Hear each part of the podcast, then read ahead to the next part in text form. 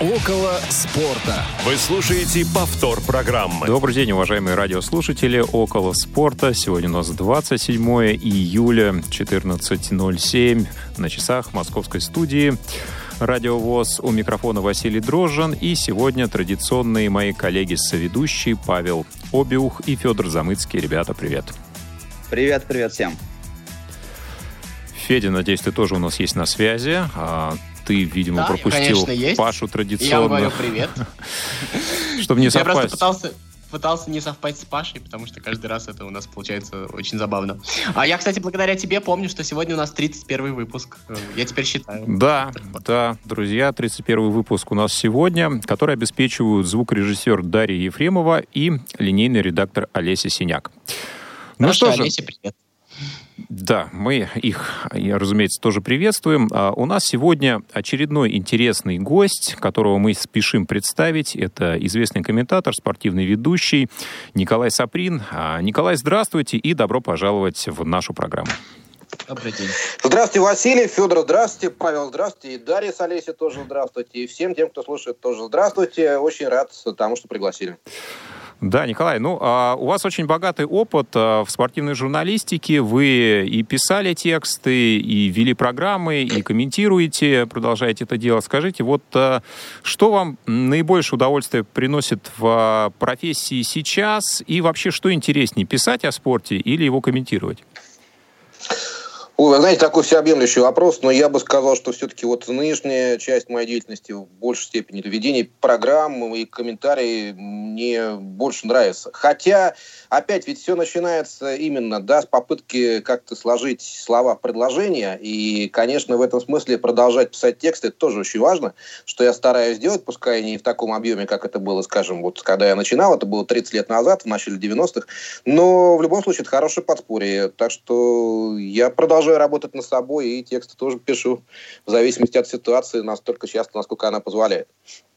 Друзья, я э, хочу напомнить, и даже не напомнить, потому что мы еще не говорили, а даже сказать, что если у вас вдруг возникнет вопрос к Николаю, да, то вы можете э, тоже присоединиться к нашему разговору. У нас есть телефон э, 8 800 700 ровно 1645. И другие средства связи у нас есть тоже, да?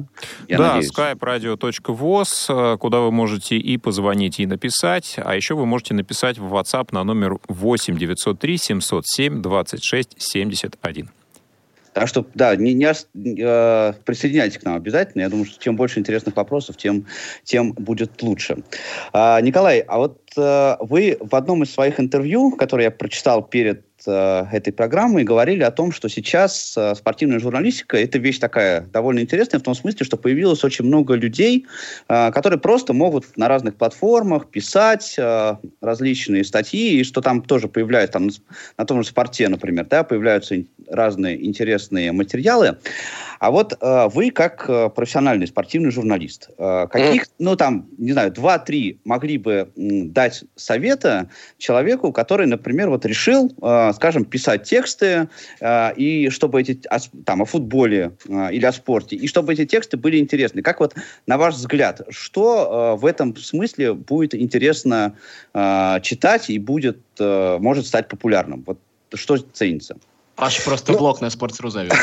Да, да, да, это вопрос для себя, да, ну я так это, скромно Ну, понимаете, в чем дело, за эти 30 лет очень все менялось, да, восприятие журналистики спортивной как таковой. Меня, если честно, вот с самого детства, а я там закончил класс юного журналиста еще в школе, меня мой учитель э, так наставлял, э, во-первых, ни дня без строчки, да, это совет, который, наверное, поможет всем, потому что если ты, ну, за день хотя бы раз выразил себя, вот как раз написание текстов, что-то там, какую-то свою мысль вложил. Пускай это будет запись дневника или какой-то текст, опять-таки, в блог.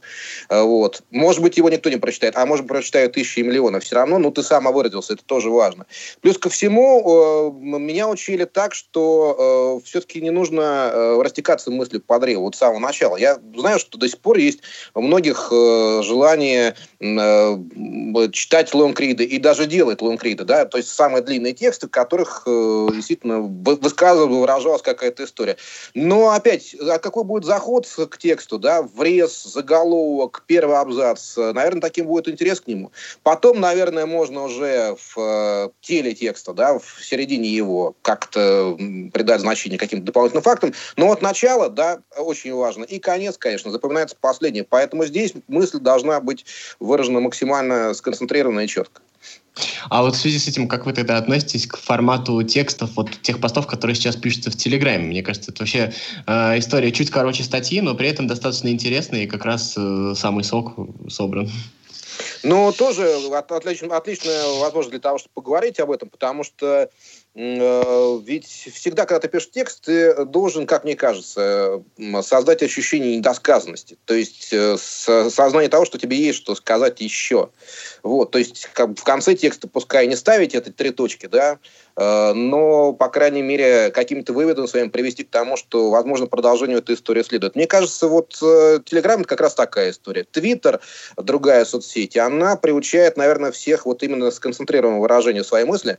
И, в общем, это правильно, потому что дисциплина есть дисциплина. И все-таки у нас наши э, читатели, слушатели, зрители те же, они все-таки привыкли сейчас больше к тому, что э, вот информация должна подаваться совсем вот короткими блоками. Пускай частыми, но короткими. Э, и, наверное, это тоже оправдано в наш вот сумасшедший век невероятных скоростей, которым мы должны соответствовать. Ну вот от текстов хотел немножко перейти к эфирным продуктам. У вас достаточно большой опыт э, именно как э, радиоведущий спортивный. Вспоминаются ли какие-то известные люди, которые вас, может быть, удивили, поразили, спортсмены, которые достаточно хорошо общались? Может быть, э, этим они запомнились или чем-то еще? То есть вот какой случай из опыта спортивного ведущего вам наибольше является таким запоминающимся? Ну, вы знаете, это все-таки нужно разделять эти понятия и вообще сам формат проведения программы общения с спортсменами теми же, там, тренерами и так далее. Я здесь все-таки не буду их разделять. Мне кажется, что когда ты, э, скажем, общаешься с ними во время соревнований или после соревнований, это одно. Там все-таки э, на первый план выходят эмоции. Когда они приходят в эфир для того, чтобы, ну, э, каким-то образом с тобой поговорить, это означает, что они готовы к тому, чтобы раскрыться более полно, да, в полном объеме. Я думаю, что это абсолютно два разных состояния человеческих.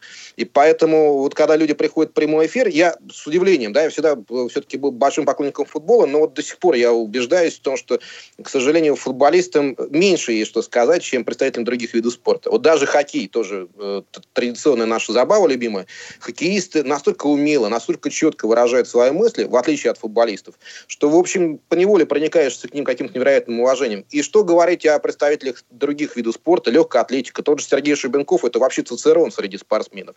Вот мне общение с ним очень запомнилось. Э, Андрей Сильнов, на свою еще спортсменом, я с ним общался на Олимпиаде в Пекине, например, вот когда он выиграл, это была фантастическая победа, его же не брали в сборную, он пробивался в нее за несколько месяцев до Олимпийских игр в Пекине в 2008 году, и там же выиграл он, феноменальная была победа. Я видел, как у него дрожали руки, я видел, как он вот хочет что-то сказать, но не может, потому что вот все, все мысли, все эмоции остались там. Он прям вот э, э на глазах э, у многих журналистов подошел ко мне, мы с ним общались, он пожал мне руку и никак не хотел ее убирать почему-то.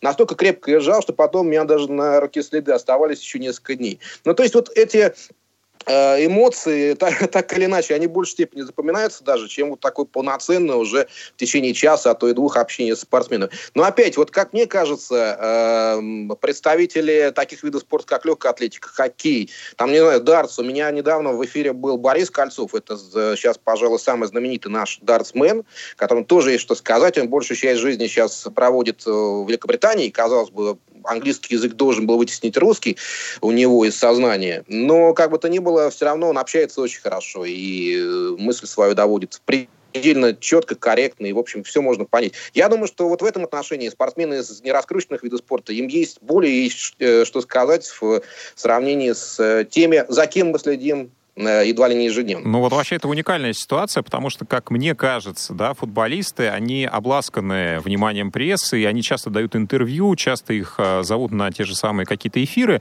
Ведь э, практики вроде, с одной стороны, гораздо больше, а почему же тогда это в качестве никак не выражается? Вот для меня это не очень понятная история. Мне кажется, это вот эффект, который мы сейчас видим, например, в биатлоне. Да? Биатлон нуждался в раскрутке, он ее получил. Другое дело, что когда сейчас речь э, подходит к тому, чтобы биатлонистов те уже разговорить, оказывается, что, в общем, они от этого внимания устали. Что же говорить о футболистах, которые ну, постоянно под этим прессом находятся. И мне кажется, им э, в последние годы, последние десятилетия даже, даже не хочется общаться с прессой. В общем-то, у нас никогда не было вот в культуре, в традициях э, спортивной журналистики вот такое постоянное общение с футболистами. Оно началось на самом деле только в э, начале 90-х годов, когда пресса стала меняться, и когда вот этот советский спорт сменил спорт не советский, спорт новой волны. И вот тогда интервью уже с футболистами, с игроками в большом количестве после матча, до матча, они э, уже стали входить потихонечку в обиход, и то к ним очень долго привыкали, по-моему, привыкают до сих пор. Поэтому, как мне кажется, футболисты, как те же биатлонисты, просто устали от такого очень пристального внимания. Но если его ослабить, вот я уверен, э, они сами потянутся. Ну, конечно, потому что у них уже, наверное, привычка есть. И, кстати, а, почему-то вот долгих, таких длинных, там, на несколько страниц интервью футболистов очень редко а, можно встретить у нас, например, в России. А вот, кстати, английских, а, английские футболисты более охотно идут на разговор, но это так, к слову, а вопрос мой вот в чем выражается. Смотрите, вы сейчас так вот интересно рассказали про спортсменов, которые, переживая, там, спортсмены, например, переживая эмоции от соревнований, да, могут хорошо там сказать, хорошо дать интервью. А как вы относитесь к такой околоспортивной аналитики. Да? Сейчас появилось очень много людей, э, ну, не знаю, можно это назвать журналистикой или нет, да, тех же самых блогеров, э, которые, по большому счету, к, к тому же там, футболу э, отношения имеют, ну, не так, чтобы, ну, много смотрят, но никогда не играли. Ни бывшие тренеры, ни бывшие спортсмены. Э, как но, мы с тобой. Не да, как, как, как мы с тобой, да. А, но, тем не менее, очень много э, пишут, снимают э, различных э, программ, да, статей, о, там, анализируя статистику, анализируя разные параметры, и на этом, э, в общем, делают довольно большие материалы и довольно, довольно популярные. Вот как вы относитесь к этому явлению, вот люди, которые никогда не играли? Да, никогда не были вот в этом, внутри вот этого всего котла, да, э, они имеют, так сказать, моральное вот, э, возможность это делать? Или все-таки это дело для спортсменов и тех, кто э, к этому привязан напрямую?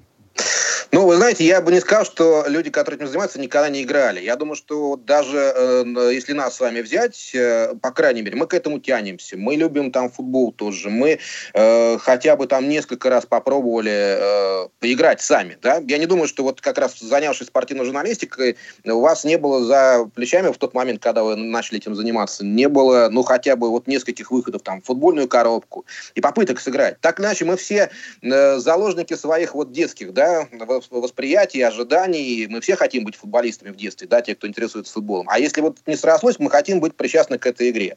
Я думаю, что, э, исходя из этого, вот для тех, у кого не получилось в футболе, э, таком профессиональном и даже детском, э, это хорошая возможность как-то продлить свою, э, свою карьеру такую, да, несостоявшуюся, или устроить ее как раз на другом поприще. Мне кажется, что вот эти тактические гики, тактические гики, статистические гики, это, да, вот скорее представители новой волны, и то они уже к ним привык, ну, привыкать начинают.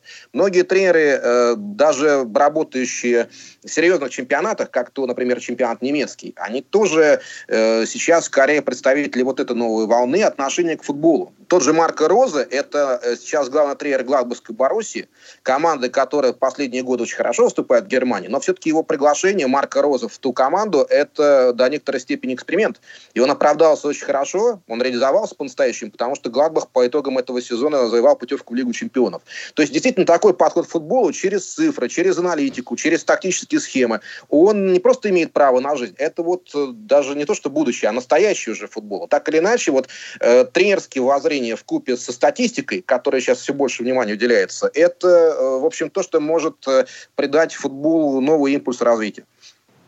То, что вот Паша про блогеров говорил, мне кажется, что, ну, я не знаю, болельщики, люди, которые любят футбол и просто на этом пытаются выпускать свой продукт, это тоже полноценные участники процесса, и как бы к ним тоже э, предрассудительно относиться не стоит. Но я хотел спросить вас про ваш опыт работы на канале Евро Евроспорт. Это для меня такая интересная вещь. Я всегда, когда смотрел Евроспорт, у меня две, два ощущения перебивались. Первое, с одной стороны, это канал, который, ну, в основном не очень много народу смотрит, все-таки это такой особенный канал. С другой стороны, это мировой канал, который есть везде, и у него есть определенный масштаб.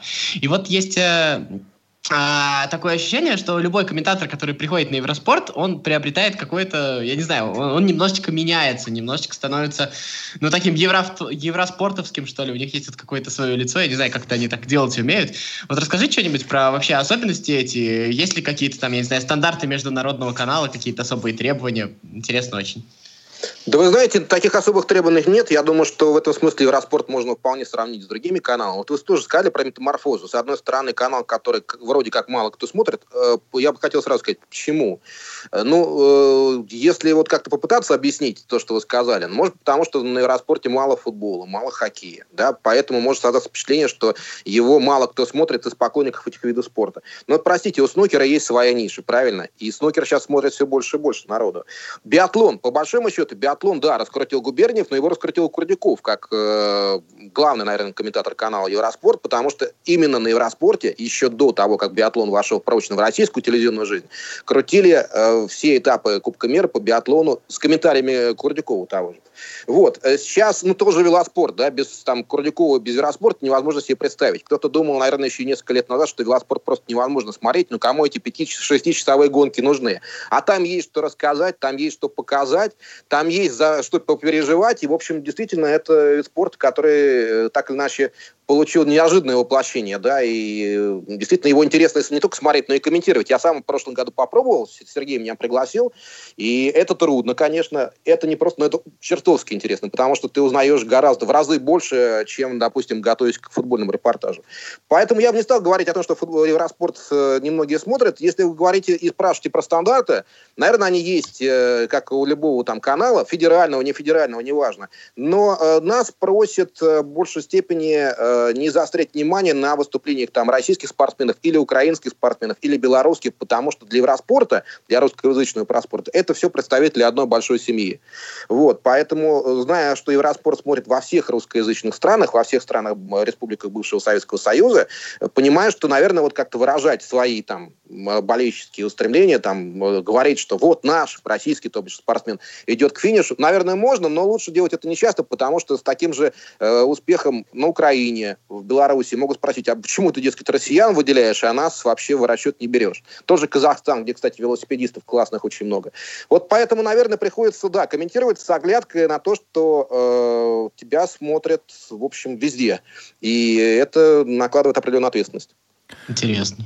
Ну, вот у меня комментаторский такой вопрос. Э, в одном из наших предыдущих выпусков тоже интересно было мнение Вадима Лукомского узнать про это, как тоже э, человека, у которого есть опыт комментирования и комментирования с точки зрения именно аналитики. А вот, Николай, интересно, э, ваше мнение тоже, ну, ну во-первых, очень было приятно слушать ваш комментарий вместе с Александром Ниценко на «Маяке», да, и во время чемпионата мира, и другие трансляции. Вот, и для меня, ну, Спасибо. это вот, вот конкретно для меня это эталон комментирования, когда очень много информации именно о том, что происходит на поле, да, минимум отвлечений, минимум каких-то историй около футбольных. Вот. А для кого-то, наоборот, интересна какая-то сопутствующая информация. Ну, понятно, что для тех, кто, может быть, э, визуально фиксирует то, что происходит на поле, может быть, это, эта дополнительная информация интересна. Вот все-таки ваше мнение, что э, для комментатора важнее, да, в чем этот баланс и есть ли он? И за кем из коллег следите, кого бы могли выделить, кто лично вам нравится из комментаторского цеха сегодня? Ну, я бы даже сказал, что мне э, нет людей, которые бы мне не нравились. Потому что я понимаю прекрасно, что комментатор это очень сложная профессия, что критиков, хейтеров, как сейчас можно говорить, их всегда может набраться с лихвой. И поэтому, э, если, скажем, опять вот тоже сбиться на эту волну и начать говорить, что вот это мне не нравится, э, дескать, его репортажи я не слушаю, тут выключаю звук, я думаю, ты сам далеко не уедешь. Поэтому я не то, что из политкорректности говорю, что мне все нравится, но э, так иначе я стараюсь у каждого комментатора, любого, будь у него там огромный опыт или совсем небольшой, там один-два года работы, э, выделить что-то вот свое, что-то лучшее. И, может быть, даже этому научиться, потому что все равно это процесс такой, ну, не прекращающийся. Ты учишься на протяжении вот всей своей карьеры, всей своей жизни, чему-то еще, чему-то новому. Надо развиваться дальше. Я вот в этом смысле так смотрю на вещи. И э, если говорить про радио комментарий, он же отличается от телевизионного, правильно? Радио – это в большей степени описательный момент, телевизионный, да, вот здесь как раз можно по, вспоминать различные истории, которые происходят с тем иным футболистом. Это, в общем, по большому счету, два разных жанра. Как двумя разными жанрами является сольный комментарий, например, и комментарий в, в паре или там в компании с кем-то еще, там, когда 3-4 человека занимаются как раз организацией этого процесса, это действительно совсем разные жанры. Поэтому э, спасибо вам за хорошие слова по поводу работы нашей с Сашей Неценко на чемпионате мира, но я могу сказать, что там у нас была очень сложная задача, потому что мы же комментировали не только на радиоаудиторию, но еще и на фактически телевизионную, поскольку, по сути, мы комментировали под картинку. Эти матчи транслировались на сайтах ВГТРК, и важно было э, дать э, понять вот любую аудиторию, радийная, телевизионная, что, ну, все-таки комментаторы в теме, и что они должны соответствовать вот как раз, да, и радио и телевидению. С одной стороны, не прибарщивать с какими-то дополнительными историями, а с другой не прибарщивать с описательными моментами.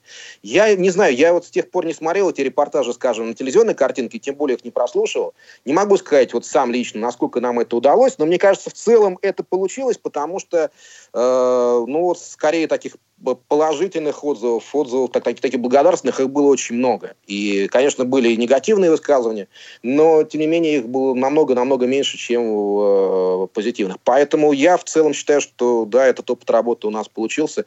Жаль, очень жаль, вот для меня, как для выходца, скорее, из радио жизни, из радиосферы, Э, поскольку я начинал вот эту свою карьеру комментаторскую именно на «Маяке», жаль, что сейчас репортажей именно родийных все меньше и меньше становится, в том числе у нас на «Маяке». Это обидно, но, надеюсь, придет новый турнир, и вместе с тем придет возможность еще, э, еще и еще хотя бы раз поработать именно в таком формате. А скажите, э, вот вы много очень... Э, вы один из немногих, так сказать, я даже сказал бы, комментаторов, да, которые комментируют э, очень много разных видов спорта. Все-таки большинство там футбол, ну максимум футбол, хоккей.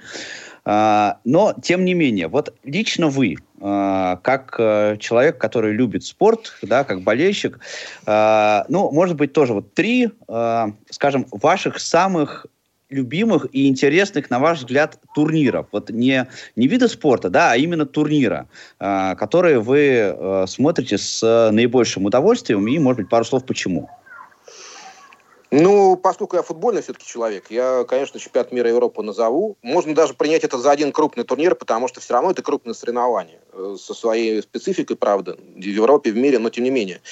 Э, Олимпиада, я не знаю, вы, допустим, согласитесь со мной или нет, вы смотрите Олимпиаду? Я, э, вот поскольку я все-таки последние годы, там, последние 20 лет скорее был погружен в олимпийскую жизнь изнутри, а я немало Олимпиад посетил, я могу сказать, что вот так вот по по работе, да, я буду смотреть, но вместе с тем, э, там, если вдруг э, будет свободное время, а там какое-нибудь соревнование по, не знаю, плаванию или э, парусному спорту надо будет посмотреть, ну, надо будет, да, и у тебя появится такая возможность, я бы, наверное, не стал этого делать, потому что ну, действительно устаешь на Олимпиаде и даже вот в течение олимпийской телевизионной жизни э, от всего этого, и в первую очередь хочется отдохнуть. Поэтому я бы не стал тут Олимпиаду, значит, в этот э, список добавлять. Лига чемпионов футбольная, наверное, тем более там самый высокий уровень футбола, как мне кажется, да, даже выше, чем в, в английской премьер-лиге в решающих матчах. А так, э, ну, даже не знаю, я бы NBA выделил. NBA как продукт, э, который постоянно дает очень высокий уровень качества, даже выше, чем в национальной хоккейной лиге, как мне кажется. Потому что это всегда зрелище, это ежеминутная возможность э, увидеть какой-нибудь невероятный фортель, который способен выкинуть баскетболиста. Я бы вот как раз в стройку его обязательно включил. Я вот э, продолжая тему турниров, э, очень люблю футбол, и вообще, кроме футбола, за другими видами спорта очень мало слежу, но совершенно обожаю молодежный чемпионат мира по хоккею. Как вам турнир? По части эмоций, да, по части качества, наверное, не совсем. Ну, я про эмоции именно, да. Эмоции, конечно. конечно. Ну, опять, э, опять, когда играют Россия и Канада, это эмоции. Когда играют Россия и США, это эмоции. Во всех Не, я просто на этом турнире могу смотреть матч там, я не знаю, Швейцария, Латвия, что-нибудь, и это тоже интересно. Я э, почему-то именно там, вот больше нигде не могу смотреть. Ну, кстати, я думаю, что это вполне оправдано, потому что вот вы спрашивали про Евроспорт, и на Евроспорте одно время ведь практиковался показ, причем такой постоянный, ежегодный, крупный различных юношеских молодежных турниров. И я, э, не то, что я был большим скептиком на этот счет, но я основательно подсел вот тогда, в нулевые годы, в десятые, в начале десятых, когда показывали вот каждый год футбол, по сути дела, только его э, молодежные соревнования. И я как-то для себя научился радоваться тому, э, тому, что показывают игроки, потому что, вот скажем, в категории до 17 лет, до 18, это всегда какая-то романтика. 20 лет они уже становятся более прагматичными, но все равно их вот прет, да, они стараются, в первую очередь, случае за счет эмоций, куража, желания показать то, что они умеют. И нередко это позволяет уже на этом турнире, на том или ином, э, то ли на звезде вырасти, дорасти до определенного уровня. Поэтому я бы сказал, что это скорее качество, которое объединяет все молодежные турниры. Просто некоторым мы не уделяем такого большого внимания, как, скажем, тому же молодежному чемпионату мира по хоккею. Вот и все. Я вот еще добавлю про как раз э, такие общеспортивные темы. Вот радиоспорт, который у нас вот умер не так давно.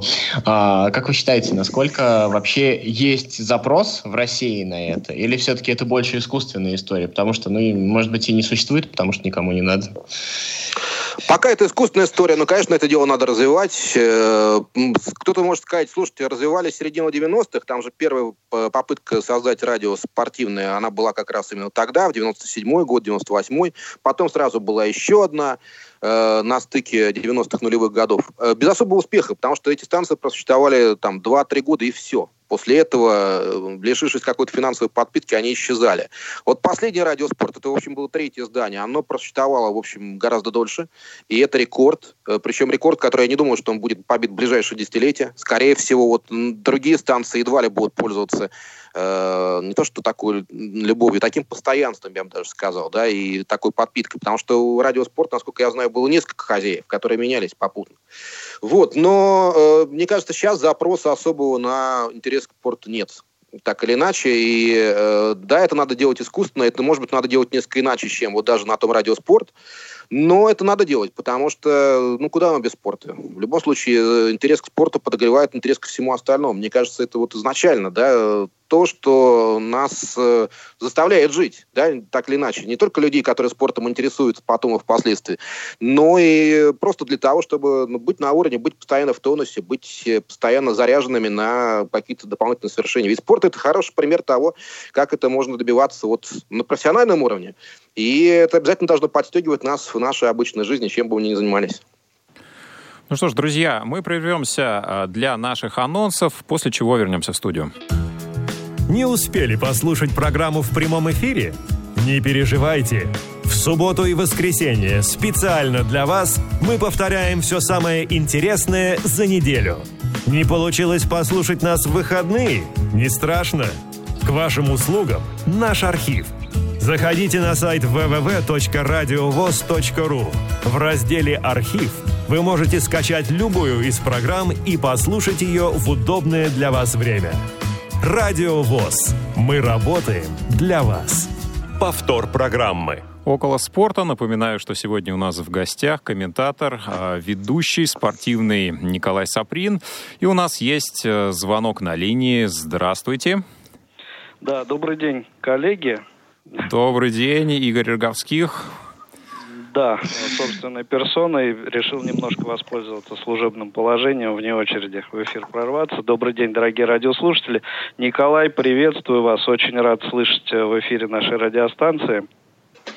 Здравствуйте, да, Игорь, взаимно. Спасибо. Да, спасибо большое за то, что согласились поучаствовать э, в этом эфире. Э, спасибо огромнейшее в целом за то, что делаете. Низкий поклон. Э, отдельный респект спасибо. передавайте Александру Ниценко обязательно. Вот. И, э, Хорошо. Я э, думаю, что вы пригласите, наверное, да, и там со- совсем... Ну, скоро. Если, быть, если согласится, с удовольствием пообщаемся, конечно. Вот, и два Хорошо. момента два момента, эм, на которые хотел бы обратить внимание.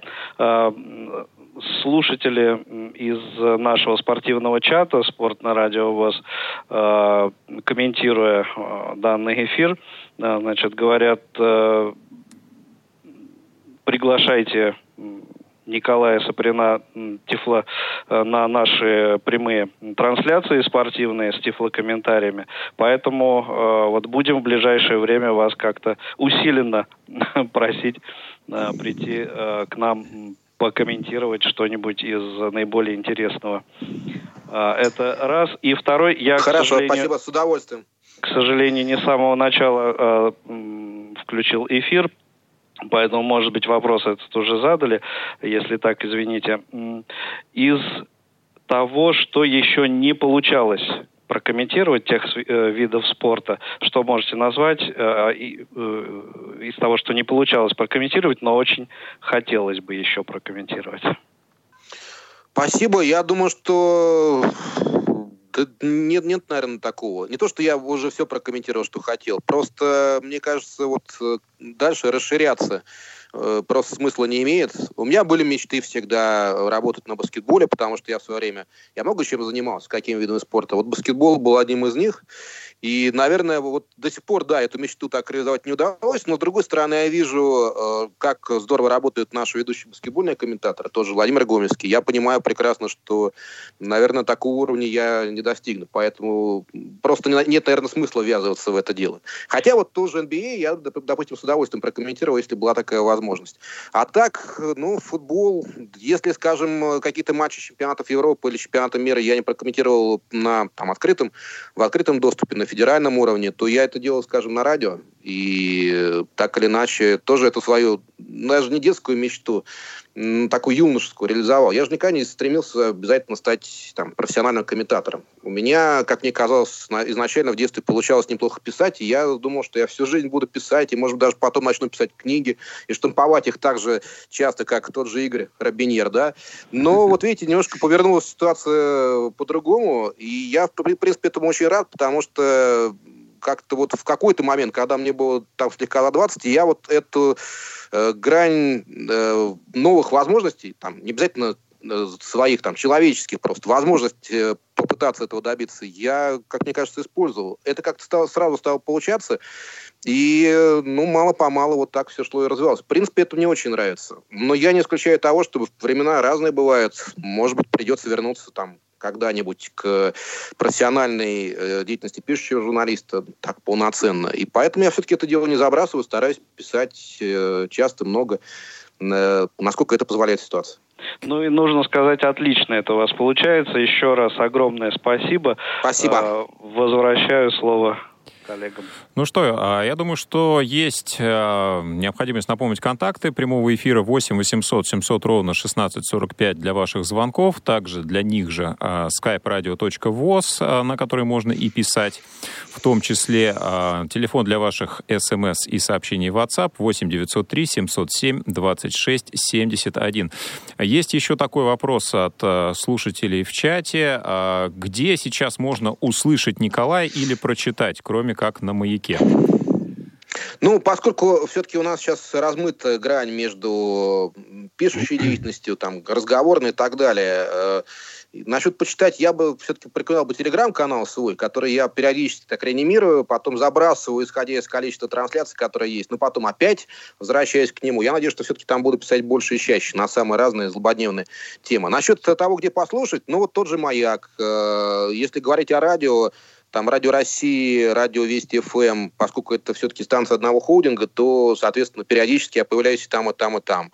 А, тот же Евроспорт, хотя сейчас в меньшей степени, поскольку футбола нет, и, в общем, не предвидится, судя по всему, тенниса, э, теннис есть, но тенниса сейчас мало, скорее всего, по динамике развития событий. Его тоже будет мало до конца года. Вот. А так, э, если говорить про футбол, футбол, наука, спорт, э, там чемпионат Англии в этом году показывают, и вот только что он закончился, вчера был последний тур. Там еще какие-то футбольные будут турниры, может быть, и мне предложат прокомментировать отдельные матчи. Плюс хоккей, вот сейчас возобновляется Национальная хоккейная лига, на Яндексе показывают НХЛ с этого сезона. Э, по-моему, на следующей неделе у меня там стоит несколько трансляций, вот э, попробую опять реанимировать свою хоккейную комментаторскую деятельность. Посмотрим, как это получится уже на примере плей-офф Кубка Стэнли. Да, я, кстати, вот являюсь большим любителем английского футбола и недавно с удовольствием вас услышал э, на Око Спорт. Так Спасибо. что всем, да, всем тоже, э, дорогие друзья, рекомендую. А вопрос у меня э, сейчас к вам, как, э, ну вот как я понял, э, слушая э, программы на Маяке и э, вот ваши некоторые тексты, читая в, в сети, да, я понял так, что вы болельщик московского «Динамо», да? Да, так? да, да это так. Вот. Я хочу про «Динамо» с вами поговорить, э, вопрос точнее задать, да. Э, вообще, вот э, как вы считаете, э, все-таки Э, прорыв такой был за последнее время, ну, довольно серьезный, да, э, после э, выхода в ФНЛ, и сейчас уже Еврокубки на горизонте, в общем-то. И в связи с этим вот два вопроса. Первый вопрос – это, как вы считаете, был ли стимулом вот этот вот спад в последние годы в игре «Динамо», который послужил сейчас вот такому, ну, все-таки подъему. Будем надеяться и пожелаем всем болельщикам «Динамо», что это будет все развиваться и дальше. И э, как вы относитесь, да, может быть, э, какая-то оценка Кирилл, э, э, Александр Новиков, Александр, да, по-моему, Новиков? Кирилл. Кирилл, Кирилл, Кирилл, Кирилл все-таки, я первый раз я правильно сказал, извините. А, Кирилл Новиков, да, как а, в качестве а, сейчас тренера, тренера «Динамо», это над, история это надолго, да, и какие у него перспективы в этом, в этом ключе? Вы знаете, я сейчас боюсь что-то загадывать, потому что вот э, на моей памяти сколько было у «Динамо» взлетов и падений, тем более вот это катастрофическое падение ФНЛ, э, я, ну, э, я не буду сейчас бросаться словами, но вот, допустим, я э, уроженец 76 -го года, 76 -го года выпуска. Вот. Э, в 76 году «Динамо» в последний раз стал чемпионом Советского Союза. Так получилось, что я начал болеть за «Динамо» с 86 -го года, я жил недалеко от «Динамо», и в 86 году там была потрясающая команда, но невозможно было за нее не, не начать болеть. Я думаю, многие на моем месте поступили бы так же. И вот все это время, да, вот они играют то лучше, то хуже, но никак не поднимаются там выше определенного уровня. Э, я бою, могу сказать, что сейчас последние годы э, тоже ведь скорее вот этот успех э, и попадание в Еврокубки это скорее не благодаря чему-то, а вопреки. Я не думаю, что перед началом этого сезона кто-то мог вообще себе это представить. Тем более год назад, когда «Динамо» укрепилась вроде бы солидно, а потом эти укрепления не стали давать результата, это, мне кажется, вообще была полная катастрофа. Или близко к тому. Но вот как раз, да, эти две темы, которые вы подняли, а мне кажется, их вполне можно объединить, потому что Кирилл Новиков – это не только представитель Э, новой волны тренерской, но и человек, э, для которого «Динамо» не пустой звук, тем более папа его столько лет играл в «Динамо» и был одним из самых, ну, жестких защитников, да, а «Динамо» все-таки это еще не только сила движения, но и жесткость, конечно же. Так вот, мне кажется, что вот то, что сейчас делает Кирилл Новиков и все «Динамо», это вот более близко к моему пониманию, да, динамовской жизни футбольно успешной как таковой, потому что наконец-то, наконец-то «Динамо» сейчас, кажется, начинает э, поворачиваться лицом к своей школе. Кирилл Новиков, который поднял молодежный состав, получает все больше и больше возможностей для реализации своего таланта. Это молодежь, которую он постепенно поднимает до уровня основы, она тоже показывает себя. Вот тот же Караб Карапузов, мне кажется, это один из самых ярких э, дебютов, которые вообще можно было увидеть за последние годы в «Динамо» из своей собственной школы.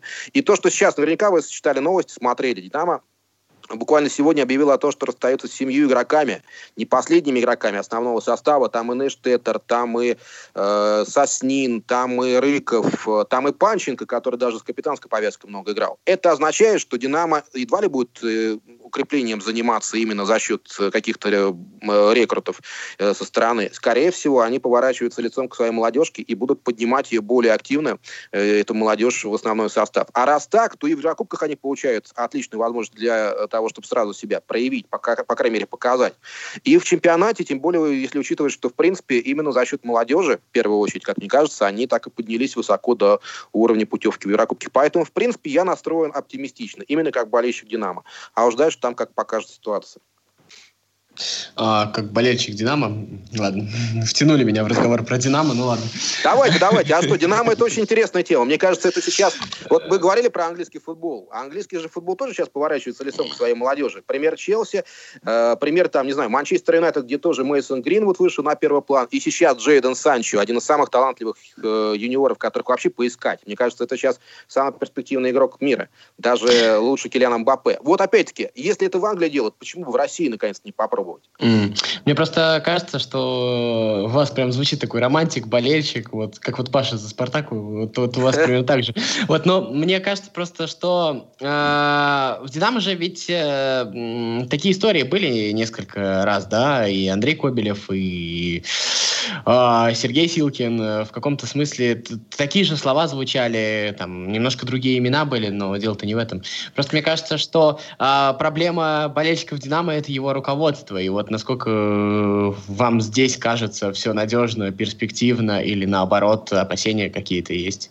Ну, опасения всегда есть такой команды, как «Динамо», вы сами понимаете. Но штука в том, что, как мне кажется, руководство, когда там был Кобелев, было одно. Руководство, когда э, там был Силкин, ну, тоже, в общем, да, соответствовал там, там тем просто, временам. Мне кажется... Сейчас другая история, да.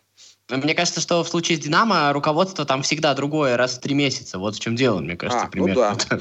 Согласен, но сейчас еще ведь э, мы должны вспомнить о том, какая э, финансовая ситуация вообще в российском футболе.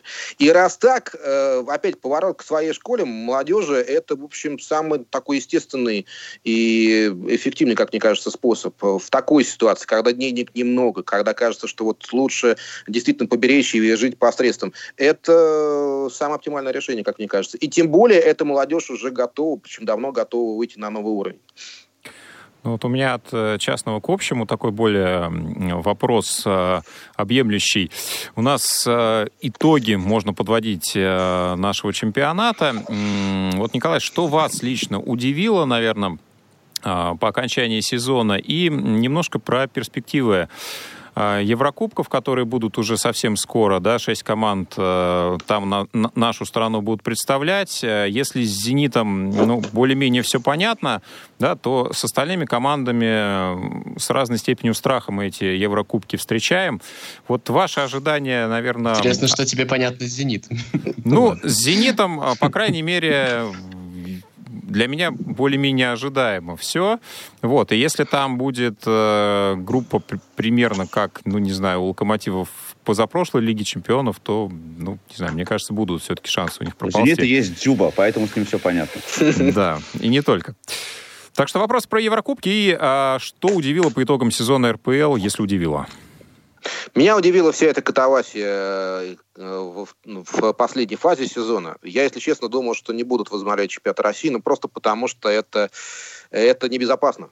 Да, возобновляли в Германии, но там соблюдали все карантинные меры. Возобновляли в Англии, но там тоже эти меры соблюдались. Э, когда, тем более у нас, да, ведь в Германии и Англии играли без зрителей. Когда у нас объявили еще и перед рестартом, что будут зрители, это можно было за голову хвататься, потому что, ну, я думаю, мы все понимаем, как у нас вот такие меры соблюдаются. Пускают зрителей, говорят, что вроде бы в шахматном порядке они должны сидеть. Кто за этим следит? Мы видим с первого же матча никто не следит. Они сидят все вместе, поголовно болеют, вот, э, и при этом хорошо себя чувствуют. Дай бог, чтобы хорошо себя чувствовали дальше. Но опять, это ни к чему хорошему не приведет. Э, эпидемиологические меры не соблюдаються. И что уж говорить про футболистов, которые, наверное, в такой ситуации, ну, тоже их не соблюдали. В Ростове не соблюдали, в Уфе не соблюдали. Я вообще э, удивлен э, вот таким э, отношением к делу, потому что для одних, ну, в общем, это всегда в нашем футболе было, для одних все, для других ничего. Ростов открыто, смело, честно объявил о том, что у него были эпидемиологические случаи. Их заставили играть с резервным составом. Значит, э, в других командах некоторых, да, в том же «Динамо», например, ну, где-то скрывали, где-то объявили потом уже постфактум, но все равно им позволили многие матчи провести, э, даже несмотря на то, что вспышка пандемии на тот момент еще не исчерпала себя. Мне так кажется, что, в принципе, э, коронавирусные больные были чуть не в каждой команде РПЛ. Просто где-то замалчивали, а где-то, ну, честно, говорили об этом. И платили за это, потому что тот же Ростов, на самом деле, погорел и неудачно для себя сезон провел именно за это, и об этом говорил не раз Валерий Карпин. Тот же Оренбург очень жаль, потому что, ну, вот опять, схитри они, как в некоторых других клубах, и, может быть, ситуация была бы несколько иной, они бы до последнего боролись. А так сразу э, и эти отказы от проведения матчей молодежными составами, и потом ограничение возможностей на их выступление сразу сказалось. Когда они спохватились, было поздно. Поэтому для меня вот это главное впечатление того, что бардак, к сожалению, вот даже э, сейчас в таких ситуациях продолжал иметь место, и, к сожалению, вышел на первый план. Я думаю, что Гораздо честнее было бы здесь признать, что э, ситуация была критическая, действительно форс-мажорная, далеко не все удалось э, сделать и совсем справиться, поэтому честнее оставить там эти две команды, которые вылетели, и добавить вот Ротор и Химки, тем более заявление об этом было изначально. Но вот опять почему-то никто не захотел 18 команд. Сначала они все голосовали за это количество, потом как отрезало и проголосовали против. Ну, бог им судья, как говорится, руководителям клубов. Но опять, мне кажется, этот сезон был экстремальный, и он в очередной раз показал, что, к сожалению, все решается не вот в открытой, честно, спортивной борьбе под ковром. Да, согласен. А... По поводу Еврокубков. Еврокубки, э, ну, я тоже согласен с вами, Василий, что э, в общем, понятно, чего ждать. И понятно, чего мы дождемся. И скорее, если там «Зенит» выйдет из группы, это всех нас приятно удивит, но мы понимаем, что э, с процентом, э, с вероятностью 95, скорее, 90% этого не будет, если только «Зенит» не укрепится э, очень сильно. Э, по поводу других наших команд. «Локомотив» в Лиге чемпионов в группе ну а что там ожидать? Что там ожидать после того, что мы видели э, в э, прошлом, например, году или позапрошлом? Ну да, команда Семина неплохо играла, но при этом там была очень сложная группа. Я думаю, что едва ли она будет э, намного легче, чем э, было в прошлом сезоне. Поэтому, скорее всего, в Лиге чемпионов будет то же самое, э, что и в прошлом году. В Лиге Европы, ну посмотрим. Тот же Краснодар, опять-таки, неизвестно, где он пока выступит. А если пробьется в Лигу чемпионов, мне кажется, вот выступление вот в этих шести матчах группы может поднять общий уровень Краснодара. Потому что пока действительно эта команда, ну не лифт, да, обычно это говорят про клубы, которые вылетают из э, премьер-лиги, возвращаются обратно. Но у Краснодара вот такое шаткое положение. Вот до сих пор он не сделал того шага, который мог бы э, позволить ему крепко-накрепко взять и зафиксировать себя среди вот, наших топовых клубов. Потому что действительно, пока Лига чемпионов от него скользает, и при том, что эта команда действительно с невероятным потенциалом, но вот этот шаг направлен на то, чтобы э, тебя признали и постоянно называли претендентом на чемпионство, все-таки он еще не сделал. Постоянно Краснодару что-то домешает. Поэтому я все-таки в большей степени здесь жду даже не от «Зенита», не от «Локомотива», там, не от «Динамо», а именно от Краснодара, потому что для меня это команда, которая может как провалиться, как это было, в общем, в прошлом сезоне, так и хорошо по-настоящему выстрелить. А можно вот, пожалуйста, пару слов? Э, вы так очень хорошо сказали про российский чемпионат, да? А вот еще тему ВАР вспомнить. Ваше к этому отношение? Потому что сейчас очевидно, что ВАР панацеей не стал, причем не только в России, да, но и в той же, а, и в той же Англии. Как вы думаете, это вообще перспективная история или все-таки ВАР а, не спасет вот эти вот точность, точность офсайдов, стандартов и правил и так далее?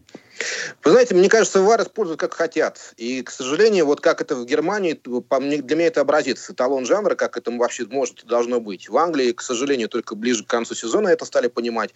В России, ну, как вот, собственно, захотят, так и будет, да какой-то момент спорно захотят просматривать и будут смотреть, а какой-то нет. Мне кажется, что э, очень важно было бы для всех, для всего мира, э, чтобы э, представители клубов, по крайней мере, однажды за матч могли к э, использованию ВАР обратиться для того, чтобы свою правоту доказать в том или ином моменте. Если это будет, тогда честнее на самом деле будет игра. А так, я думаю, что не только наша лига может об этом посудачить, но и многие другие, э, где используется ВАР. К сожалению, э, он может как помочь, так и серьезно навредить, что мы видели как раз на примере российской премьер-лиги в этом сезоне. К сожалению. Опять, ВАР используют пока как, ну, как, как, как захотят и как это нужно, в общем-то, да, потому что что э, такое большое количество желтых карточек, например, вы, наверное, тоже обратили внимание, да, на то, что их стало больше после рестарта. И это означает, что судьи э, все-таки, ну, дирижируют игрой, что называется. Да, пенальти вправе ее управлять, пенальти, да, желтые карточки, они могут удалить любого в любой момент, если вдруг он подвис на желтый карточек. То есть это действительно опасная черта, которая, кажется, РПЛ уже перешла с возобновлением рестарта, э, с возобновлением чемпионата и с э, тем, что мы видели после э, того, как чемпионат действительно был возобновлен вот в большинстве матчей абсолютно. Я думаю, что здесь здесь не стоит делить на игры, где было все честно и э, наоборот, судьи играми дирижировали. Их было очень много. У нас э, так по итогам программы получился такой Николай прям э, положительный герой во всем, э, все, все виды спорта, все замечательно. Вот мне просто интересно, а есть у вас э, вот то, что вам не нравится, то, что вы не любите, какие-то виды спорта, которые прям вызывают, ну, не отвращение, но как минимум вот они неинтересны. Бывало, кстати, возможно, такое, что приходилось там работать через силу, я там, не знаю, какой-нибудь женский футбол или еще что-нибудь, ну, какое-то такое негативное что-то. Да вы знаете, если я, если я соглашаюсь на то, чтобы какой-то репортаж работать, я даже если мне это не нравится, я просто никогда этого не признаюсь. Я стараюсь как-то влюбиться в, в команды, в игроков и проникнуться ими. Да? Потому что, как мне кажется, если ты садишься вот с таким настроем в эфир, к микрофону, то это обязательно проявится. Зачем это нужно? Тем, кто э, женский футбол, например, любит, очень много поклонников. Да, сейчас все больше и больше становится. И зачем я буду своим настроением, таким э, настроем, настройкой отрицательной, негативной все портить? Уж лучше все-таки э, подходить ко всему именно с позитивным налетом. Мне кажется, от этого выигрывают все. И комментаторы, и участники, и сами зрители. Почти исчерпали время. Короткий вопрос, он же, наверное, заключительный. Э, золотой мяч в этом сезоне таком неоднозначном все-таки не вручается. Если бы вы голосовали, вот первые три места кому бы отдали? Это очень сложный вопрос, потому что все-таки сезон настолько рвано получился, что, мне кажется, впечатления от э, того, что было до начала марта, они просто улетучились. Я, например, сейчас не сразу вспомню, кто там был на первых ролях. Э, скорее, вот э, то, что было в июне-июле, выходит на первый план, но это совсем другой футбол. Я думаю, что это правильное решение, не присуждать никому в этом году золотой мяч, тем более мы не знаем, насколько вообще полноценным этот год получится. Сейчас все говорят о скором возобновлении чемпионатов, в новом сезоне, но и много говорят о вторых волнах пандемии. Поэтому утверждать, что до конца года постоянно будут играть в футбол, э, едва ли кто сейчас сможет. Поэтому решение правильное, а уж дальше как пойдет. Я думаю, что в 2021 году все-таки эта проблема будет решена, и тогда мы все уже э, вернемся как раз к определению лучших футболистов заново и с утроенной даже энергией. Но на мой взгляд, на мой взгляд, вот я просто влюблен в этого игрока, Джейден Санчо. Мне кажется, талантливее игроков э, молодых в мире, ну, кроме Килиана Бапе, да, за последние лет 10 просто не было. Николай, спасибо огромное, что сегодня приняли участие в нашем эфире. А, напоминаю, что сегодня у нас был комментатор, спортивный ведущий Николай Саприн. Будем ждать новых встреч, а, может быть... На комментаторской позиции. Да, да. в том числе и в этой роли. Спасибо еще раз. Напоминаю, что вы слушали программу «Около спорта». Услышимся через неделю. Всем счастливо. «Около спорта».